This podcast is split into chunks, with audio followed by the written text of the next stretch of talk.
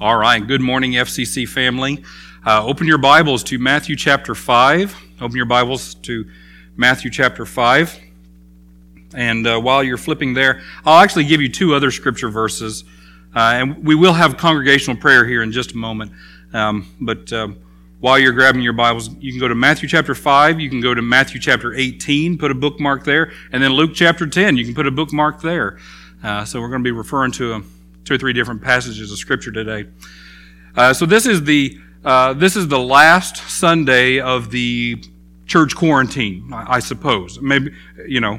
Uh, I don't. I don't want to say last. I don't want to declare anything over or anything like that. But uh, very interesting thing. The first, the first Sunday of the shutdown, we had a visitor. The last, uh, the last uh, Sunday of the shutdown, we've had a visitor. So uh, good to good to always see visitors. Good to see people coming back, wanting to come back, wanting to recongregate. Um, all right, while you're flipping uh, through your Bible, I've, I've got a, uh, something a little out of the ordinary to share with you this morning. And I, I some of you may not feel comfortable with it. I, I don't know. Uh, but our elder team thought it would be a good idea to share it with you. We have a few people in our congregation who uh, have gifting in the area of prophecy. And one such person came to us recently after having had a, a dream with spiritual significance. And I'm not going to share the content of the dream or anything. I just want to say that I do trust the person who who gave it to me. Uh, and maybe it's, it's not even uh, right to call it a prophecy because I don't know that there was anything that was uh, perfectly foretold. Um, but what it was was more like here's an exhortation. Here's an exhortation that might need to be shared. Uh, so this individual had a, a, dream, and when he woke up from the dream, he felt like the Lord was saying, "My people are not ready," and he felt like there's this storm coming, and and he felt like his God's people, God, he was telling him, God was telling him that his people are not ready for it, uh, and whether that means the whole uh, Church of Christ around the world, or if that just means our our local congregation, I'm not sure, but. Um, but our, our intent here is not to cause any kind of panic or anything like that. We're not trying to con- tell everybody that the end of the world is coming soon or anything, but that does need to be the, the proper posture for every Christian. Uh, that trials and tribulations come, and we need to be rooted in Christ so that we can stand firm in those days. Uh, and, and I don't even really think that this was that, that's what this dream was particularly about. Rather, what I want to do every uh, today is I want everyone to, after church today, or in this coming week, to set aside a few moments and say, let's give, let's, let's have a spiritual checkup here. For example, is there some uh, sin in my life that I've become too lackadaisical about? Not taking it seriously enough? Am I not consuming enough of God's Word? Am I not connecting with the Lord in prayer enough? Have I been filling my head with worldly wisdom or godly wisdom? And so just do a, give yourself a little bit of a checkup. The Bible is clear that we need to be constantly cultivating a relationship with Christ. And it's also clear that throughout our lives, there are many distractions and mixed messages from society. Therefore, we must be people who have eyes to see and ears to hear and understand what is going on around us and see God's wisdom instead of conventional wisdom. So take some time this week to pray and seek God's wisdom, ask for it, and Make it a point to be steadfast in daily consuming the Word of God. If we are rooted in Christ and connected to the vine, then we'll be able to uh, weather any storm that is coming. Now, this individual had this dream two and a half weeks ago. Um, and since then, we've had storms. Okay, I mean, the coronavirus itself has been a storm. And then when we see what has happened in Minneapolis and other cities over the last few days, storms are coming, uh, storms are building. And if anything else came along, I, I don't know the nation is is very tense right now, and there uh, everybody has a reaction, and oftentimes something happens, and then it escalates, and then it escalates, and then it escalates, and I think it is the the duty of the people of God to help the nation even take a deep breath, calm down, extend mercy, extend grace, and be the mature ones in the room, be the people with the Holy Spirit who, uh, who can calm everything down. Okay? Uh, and I want to leave you with this, this verse. This is, um, Nancy shared this one with me. Uh, Daniel 6, 26, 27. And this is written by a pagan king. This is after Daniel in the lion's den. This is, this is written by a pagan. There's a, there are a few verses in the Bible written by Nebuchadnezzar, this pagan king. And I love the things that he says. Even though he's really not under the covenant with the people of God, he still recognizes uh, the, uh, the mighty God that Israel serves. Listen to this. I issue a decree that in every part of my kingdom, people must fear and reverence the God of Daniel. For he is the living God, and he endures forever. His kingdom will not be destroyed. His dominion will never end. He rescues and he saves. He performs signs and wonders in the heavens and on earth. He has rescued Daniel from the power of lions. Go forth with that confidence that you serve Almighty God who is mighty to save. Let's pray. Lord, help us to be people who are ready, dressed in your armor, rooted in you, observant of what's going on around us, and listening to your still small voice above all the noise in the world. We pray, Lord, for the city of Minneapolis, that you will de escalate the situation there, save people, show people that maybe they ought to uh, avoid those areas. But Lord, please de escalate the tensions. Bring about true justice uh, in the, the killing of George Floyd. Lord, please help the other cities that are erupting to also calm down, take a deep breath. Lord, we want constructive ends to all of these problems. And Lord, we lean on you because you are the God that reconciles. And if anybody can reconcile all races, it's you. And so we ask you, Lord, to show the church how it is done so that we can lead the way in doing that. I pray that you will bless our government, give our uh, leaders wisdom, give them restraint, give them maturity, help them to do their job and do them well, and help us to do anything that we can in a calm, mature, loving, Christ like way. We thank you for your word.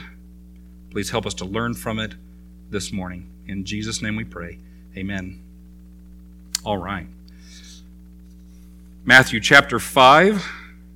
Uh, we're going to we're going to be looking at the next in uh, next beatitude in our series on the beatitudes here, uh, and I think it's one that is timely and appropriate for what we've been uh, going through as a nation this week. Let's start reading Matthew chapter five, verse one.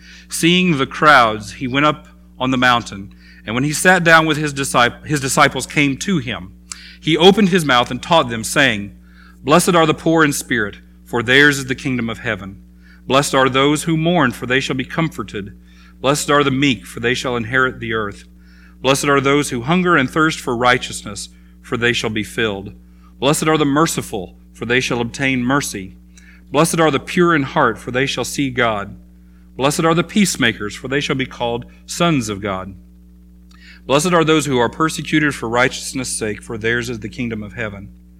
Blessed are you when, when men revile you and persecute you and utter all kinds of evil against you falsely on my account.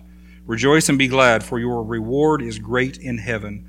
For so men persecuted the prophets who were before you. And let me just read again verse 7. Blessed are the merciful, for they shall obtain mercy. Uh, so today I'm going to uh, start off by defining mercy a little bit. And then I'll talk a little bit about why God wants us to be merciful people. And then I'm going to share a couple of Jesus' parables, one as a warning and one to illustrate what it is to be merciful. Uh, and then I'm going to leave you with uh, another, another warning of what it is not. And then after that, I'm going to give you uh, maybe some suggestions on how you can show mercy in, in your life and ministry. All right, so the first thing I want to do is define mercy. And in English, when we think about mercy, mostly what we think about is leniency. Leniency. Most of the time in English, when you use the word mercy, what you look at is somebody who has done something wrong, uh, but they are asking you to be lenient or they expect you to be lenient. They hope that you'll be lenient. And so you show them some kind of leniency. So you don't punish them uh, the, uh, uh the strongest way that you are justified in doing. That is the, the way that most of us use the word mercy in our daily life. It sort of is a, um, a synonym for leniency, being lenient. You throw yourself on the mercy of the court. You know that the judge can put you away for life, uh, but you ask the judge to be merciful, and uh, he only gives you um, time served or, or whatever, something like that. Well, in the Bible, I think we can see mercy being broader. I think even in the in the parables of Jesus, we can see mercy being a lot broader than that. It, it certainly encompasses that, not being as harsh to somebody as you would be justified in doing, but it it encompasses even more than that. And and here's what I want to do. You know, in in this series, we have looked at some Greek words, some Greek words in the New Testament. But we've also always had in the back of our mind that when Jesus is telling all of this to his disciples, it is unlikely that he was speaking Greek. He was probably speaking Aramaic or Hebrew or something like that. And he was using those words, words from the Old Testament, words that they would understand, words that pluck strings in their heart. And there is a word in the Old Testament uh, that is, it's all over the Old Testament. And it's such a rich and deep word that there are many, many different ways that it is translated. And that word is Hesed. Hesed. Has anybody ever heard the word Hesed before? Okay. So Hesed is this, um, and I think to say it properly in Hebrew, it's, it's Chesed. Um, because you see it spelled with an H and you also see it spelled with a CH. And so when you see that, you know that in Hebrew it's a Ch sound. So it's a Chesed. And so the Chesed of God, if you uh, grew up reading the King James Version, more than likely, most of the time, it, uh, it is translated as loving kindness. So when you're reading the Old Testament, especially in the King James Version, you'll see this word loving kindness over and over and over again. And that is chesed. And what it means, what it means, it means mercy, it means loving kindness, it means so many things. But I heard a really good Bible teacher one time um, define it this way. When the person, Hesed, is when the person from whom I have the right to expect nothing instead gives me everything. Okay? When the person that from when a person from whom I have the right to expect nothing instead gives me everything, that is Hesed. And that is a very godly thing. It is a very godly trait. Um, and that is why God wants us to, you know, God wants us to be like Him. Be holy as I am holy. Have my kind of characteristics in yourself. God shows Hesed to all the people of the world, and He wants you to do uh, the same thing as well. So when you think about who are the people out there who have offended me, who have offended you so much that they actually have the right to expect nothing from you. They have no right to expect anything from you at all. You have no obligation to that person at all. And yet, and yet, if you can find a way to give them an incredible blessing, an incredible, surprising, unexpected blessing, when you do that, you are showing Hesed the Hesed of God, the mercy of God, the loving kindness of God to that person. God has done that for all of us. You see, uh, after the fall in the garden, what did humanity have? Uh, what could ex- humanity expect from God after the fall in the garden? After we have sinned against God, after we have told God, you know what, God, we don't need you anymore. I don't, I don't need your input. I can live life on my own. What do you have the right to expect from God after that? the best, the best case scenario is nothing. The worst case scenario is judgment. Okay? And that is what we have the right to expect from God.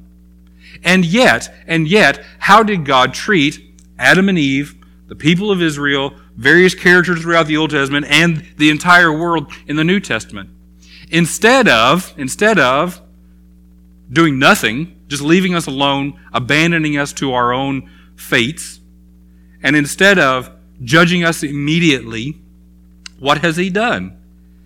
He has put in place His plan of salvation so that, so that, even though we have the right to expect nothing or worse from Him, actually, in Christ, He has given us all the riches and abundance of the heavenly realms. That is Hesed. God uh, looking at people who have offended Him and not just forgiving and saying, okay, okay, we're cool now. You, you go your way, I'll go my way. No. Instead, he says, everything that I ever promised you, everything that I ever wanted to give you, I'm still going to give it to you, even in greater measure now. That's incredible. That's incredible. And that is what God wants us to do for people. He wants us to, when we are offended, turn it around and say, now, how do I bless this person instead of how do I write this person off? How do I uh, remove this person entirely from my life? And how do I, um, or how do I get back at this person? Instead, how do I turn around and bless this person immeasurably and unexpectedly, surprisingly? How can I shock this person with how good I am to them? That is what God wants us to do. Why? Because that is what He has done for us. And if we're going to be like God, we have to do those kinds of things. Okay? Now, I want to illustrate. I want to illustrate um, how f- strongly God feels about this by a couple of different parables. One of them is in Matthew chapter 18, and it is the parable of the unmerciful servant. The parable of the unmerciful servant. And I see one person out here shaking his head. Oh, yeah, I know that one. I know what that one's about. Uh, as Jesus sets up the parable, uh, it's a it's a kind of a system or a kind of a world that is a little bit vague to us, but it's actually it's it's actually uh, not that far removed from a reality in the United States. Uh, Hundred years ago, there was something that was very common called sharecropping. Sharecropping, and in sharecropping, there's an individual who's poor and there's an individual who's rich. And you go to the rich person he's got a lot of land and, and he says you know what? I'm going to let you farm my land. Uh, you don't have any tools you don't have any land you're going to have to lease all of this stuff. And then after you uh, produce out of it you have to give a certain percentage back to me with interest. Uh, and the way it was always set up the way it was always set up is that uh, at the end of the harvest season you never had enough to pay back your debt. And then the landowner will say, "Well, don't worry about it. Uh, we'll just com- compound that with your next year's uh, with your next year's lease too." And what they did was they, they created a situation where a very poor person is continually, lifelong indebted to a very rich person. You could never get out of it. You were contractually obligated. It was, it was a retry at slavery. And it was quite effective. And people are stuck with this person for the rest of their lives. It's either that or you could get in trouble with the law if you just packed up one night and ran away. Okay? But that's what it sounds like. That's what it sounds like in, in this parable when Jesus sets this up. Uh, there's a master, and he's got a couple of servants. Uh, and, and both of these servants owed the master a great deal. Well, if it was straight slavery, you don't owe the master anything. Your life belongs to him anyway. Uh, so it sounds more like sharecropping, some kind of a sharecropping situation. So these two servants, they, they owe the master a great deal. And the master calls them to account, wants all the money, all the debt paid right now. And so uh, the first, this first servant comes and says, Oh no, I owe a $100,000 to you. There's absolutely no way I can pay that. I can sell everything I own and, and it doesn't hardly even come up to a tenth of that. What in the world am I going to do? Master, master, please, please, no, don't condemn me like this. Don't, and, and what they would do in those days is put you in debtor's prison. And in debtor's prison, uh, that is where you would work as a slave until you paid off the debt uh, entirely. It was awful. And there are several places in the New Testament where I think, I feel like Jesus is referring to some kind of debtor's prison. Uh, so anyway, the, this servant begs and begs and pleads. And finally the master says, and, and this is pretty incredible that the master does this. The master says, All right, I'll forgive the whole thing. The whole thing? I just wanted a little bit of time. I just wanted a little more time. I just, I would have been content if you just sort of knocked it in half. I would have been, I would have been content with anything. And yet, this master has shown so much hesed that he has looked at this servant and said, All right, all right, you, you, you're making a spectacle of yourself. You're crying so bad. I understand how fearful you are. I'll tell you what I'm going to do. I'm just going to cancel the entire debt. Now, how would that servant feel? Incredible. He's just been liberated from slavery, liberated from debt for the rest of his life. Incredible. There's, uh, I'm free. And he would go out skipping down the road. But look what he did. Look what his, look what his response was. He went to the neighbor's farm, also a sharecropper, a peer of his. And this guy owed him 20 bucks. Owed him hardly anything. And what did he do? He took that guy and wrung his neck and said, I'm going to sell you into debtor's prison and everything you got. I'm going to take every, I'm going to, I'm going to take it all. Your life now belongs to me. And that's the way he treated his fellow slave, his fellow servant, after the way the master had treated him. And then all this, uh, of course, it's on his land, it's in his, his neighborhood. The master hears about it all, and he says, You tell that guy to come here and talk to me. And he says, What did you do? What did you do? I, it has come back to me that after I forgave an incredible debt for you, you went out and you were as harsh as you could be to a guy who owed you almost nothing. Is that how you thank me for doing what I did for you? And so it ends very poorly for the guy after that because he did not do what the master had done. He did not show the guy the same kindness, the, his neighbor the same kindness as the master had sent, uh, had, had shown him. God wants all of us to understand that situation so that when somebody wrongs us, we know that we have no right to revenge, no right to hold a grudge, no right to withhold forgiveness from that person, from another person, because God has shown incredible mercy, kindness, and forgiveness to us. We have no right to hold someone else in judgment and to try to visit revenge on anybody after what God has shown us. The second illustration is uh, it's a very it's a very well known illustration. I could probably just refer to it and then move on because you know it, know it that well. But I'm going to go ahead and, and preach it anyway. And that is the parable of the Good Samaritan. And the, the parable of the Good Samaritan is so well known that it's, it's, it's a phrase in common usage. People out in the in public, they can't just refer to the parable of the unmerciful servant. No, that doesn't compute with most people. But everybody knows what a Good Samaritan is, although they probably don't know the story. And that story is also pretty incredible um, because it is about somebody showing kindness to another person who would probably not have reciprocated. Okay? Uh, so, uh, the first thing we have to do to un- understand the parable of the Good Samaritan is we have to define what a Samaritan is. And, and a Samaritan isn't just somebody that helps somebody. Most of the people in the world, if you say, What is a Samaritan? they'll say, Well, it's just somebody who helps somebody. That's what it has come to mean. But what it really is, is a person from Samaria. And uh, the, the Jewish people of Jesus' day did not like Samaritans uh, because um, they had theological controversy. Uh, they, they also had mixed blood. Um, and I won't give you the whole, the whole uh, um, story of it, but long, long time before um, the, the Samaritans, the people of northern Israel, had mixed with another race. And so that made them impure in their bloodline. Uh, and then when they came back from captivity, just like all the Jewish people had come back from captivity, when they came back from captivity, they decided that they didn't want to worship in Jerusalem. They decided they wanted to worship on the mountain in Samaria.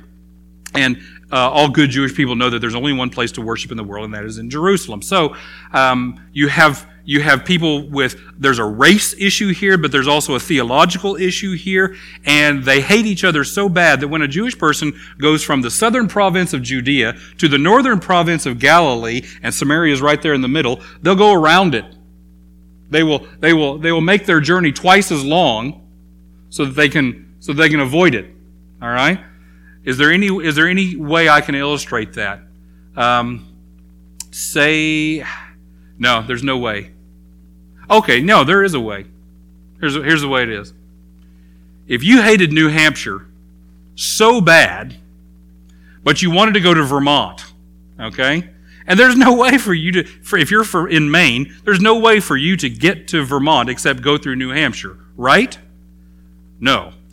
You can head down to Bath hire yourself a boat and take that boat all the way down to Boston Harbor.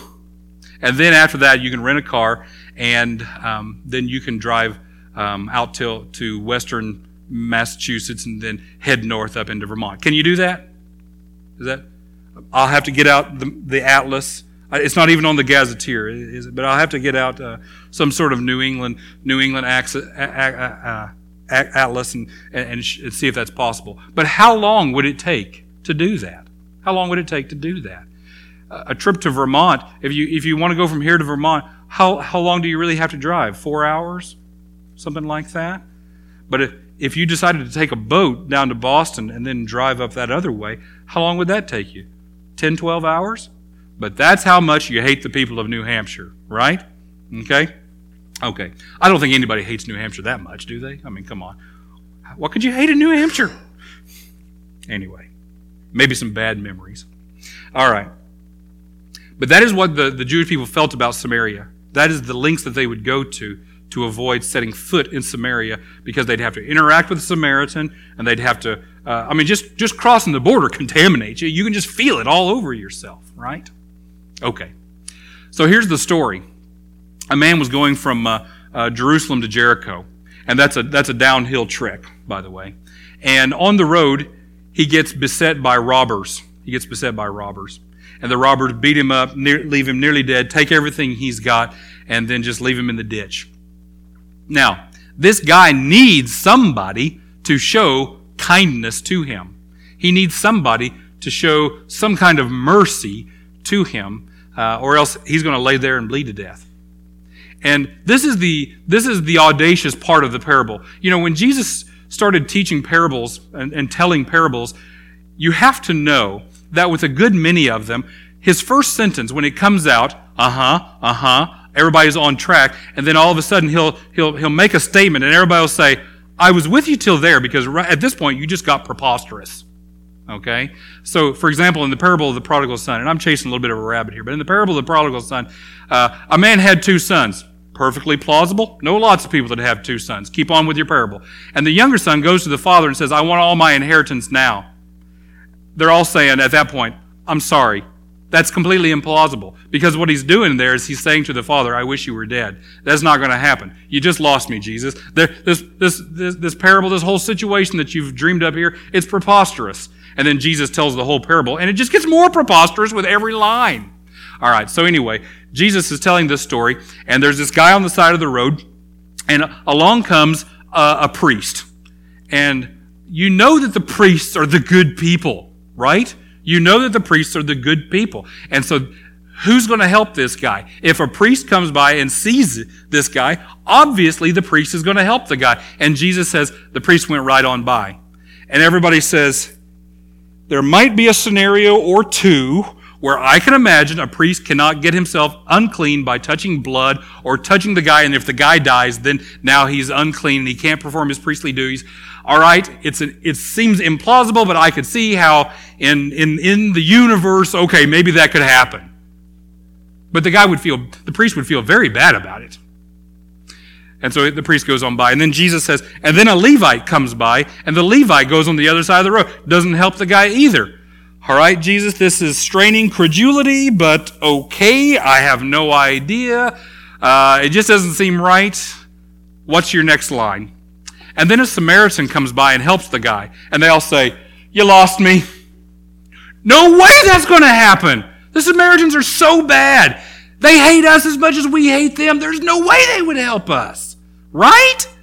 And then Jesus says, No, he put him on his donkey. He took him to an inn. He paid for it all. He bandaged the guy's wounds. And then he promised to come back and pay the rest of the guy's medical bills later on. Hmm. And everybody's just standing there saying, That's ludicrous. There's no way that that would happen. There's no way that the good Jewish people would let one of their own bleed to death in the ditch, and yet a Samaritan would come along and help this person. No way. No way, Jesus. This is implausible. And then at the end of that parable, he, he speaks to the guy who, who asked him the question that prompted the parable. Because it was all about who's my neighbor and how do I help my neighbor? How do I love my neighbor? How do I show hesed to my neighbor? And Jesus says, now, speaking about this guy who's in the ditch over here who's been beat up, who was his neighbor? Who was being neighborly to this guy? And the guy comes back, and everybody will always point out that he didn't say the Samaritan. He couldn't utter those words from his lips. Samaritan was the nice guy. He can't say that out loud. But what he does say is the one who showed him mercy, the one who showed him Hesed. That's the one that loved his neighbor as himself. And Jesus said, Now you go, do and, go and do likewise. So for you, the good people at FCC, I know that you're not like those people then, and that you don't have any uh, incredible prejudice towards anybody. You're an extremely loving and tolerant people. There's nobody out there in the world that annoys you. There's nobody out there that, uh, that rubs you the wrong way. There's nobody that you look down upon, or there's nobody out there that you just wouldn't trust implicitly, right? There's nobody like that. You're not like that. You don't have that much hatred and prejudice in your heart, do you? But what if Jesus turned this around and said, folks, what if you're the Samaritan? What if you're the person that somebody out there is skeptical of? What if you're the person out there that is hated? What if you're the person out there that people are intolerant of? Will you write off the people of the world because they've written you off? What will you do? Are you willing to show love to people that despise you? Are you willing to do that? Are you willing to be as good as a Samaritan. Now, I want to come back and I want to give you just a little bit of a word of warning about this. When I, when I first read this, the thing that came to me that I don't want people to take it this way, here it is. Blessed are the merciful, for they shall obtain mercy. I don't want us to go away thinking, oh, that's just karma. He's just talking about karma. All right? And in karma, what happens is if you do something wrong, eventually, not, not directly, not directly reciprocating right here, but just in your doings later on, something bad's going to come back to you. The universe is going to make sure of it. No, that's not what it is. I don't even feel like it's what goes around comes around. And I don't feel like it's even reaping what you sow. What is this? What it really is, is it's God demanding that you show a kindness, an attribute that he has shown to you. That is what it is. And like Stacy said in the children's story time, it's, it's, it's reversed. We should understand it in reverse. If you're a believer, you follow Christ, you have received mercy. You have received hesed from God. You have received kindness from God. Blessed are you. And don't think of it as obtaining wealth and abundance and all this stuff.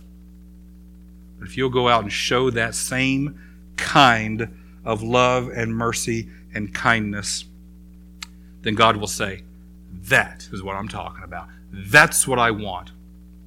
And oh, the joy you will have when you do. God is quite joyful in showing you mercy. What happens when a sinner repents? The 90 and 9, you know, the, the, the, the 90 and 9, but the, but the one sheep comes back and repents or blah, blah, blah. What happens in heaven when one sinner repents? What does he say? All of heaven rejoices because God got another chance to show incredible mercy. And if you go out looking for chances to show mercy and to reconcile relationship, oh, the joy, oh, the blessedness, oh, the bliss that you will have. It's also not this Blessed are those who condone any action, for all of their actions will be condoned. No, that's not what it is. That's not what it is. Don't take it that way. Um, it is very popular among Christians to, to, to really twist this or judge not lest ye be judged, to twist those into a way that gives moral license to you and everybody else in the world. Because we're not supposed to judge. No. All the time, you're supposed to be evaluating what actions and words are life giving and what are not. But when you approach somebody to share the gospel with them, or even to confront them about what they're doing, Hesed is the thing that needs to be driving you.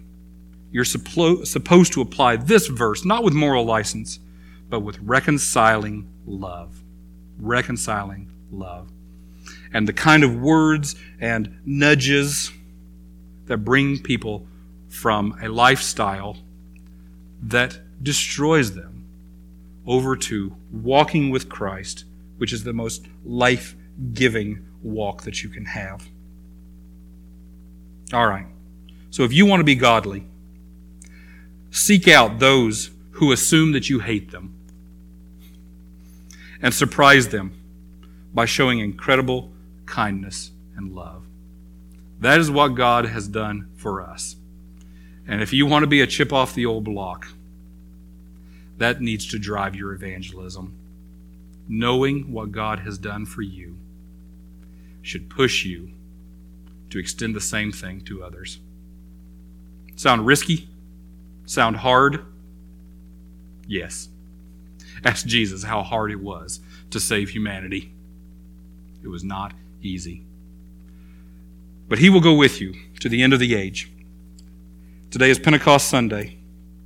You will have the Holy Spirit walking with you every step of the way to empower you and to even give you the words. Know, on that first Sunday, boy, did the Holy Spirit give people words. Words that they'd never spoken, words they'd never uttered, words they didn't even understand. But He gave them words to evangelize and to proclaim the love of God like it had never been proclaimed before. So go forth with great mercy in your heart. Let that drive your evangelism and all of your ministry. Okay? Let's pray. Lord, we love you. We thank you for your loving kindness. We thank you for the mercy that you have shown us. And Lord, help us to always be looking for a chance to show mercy, to show love, to show kindness, to extend forgiveness, to reconcile heaven and earth like you have done, and to reconcile the people of the world together. We pray that in our nation today, you will prompt the people who are in the middle of it, those who have the position and the power to do something to show that incredible reconciling mercy, hesed, loving kindness. Help the church to shock people with just how wonderful it can be towards them, towards those who don't even like them and don't trust them.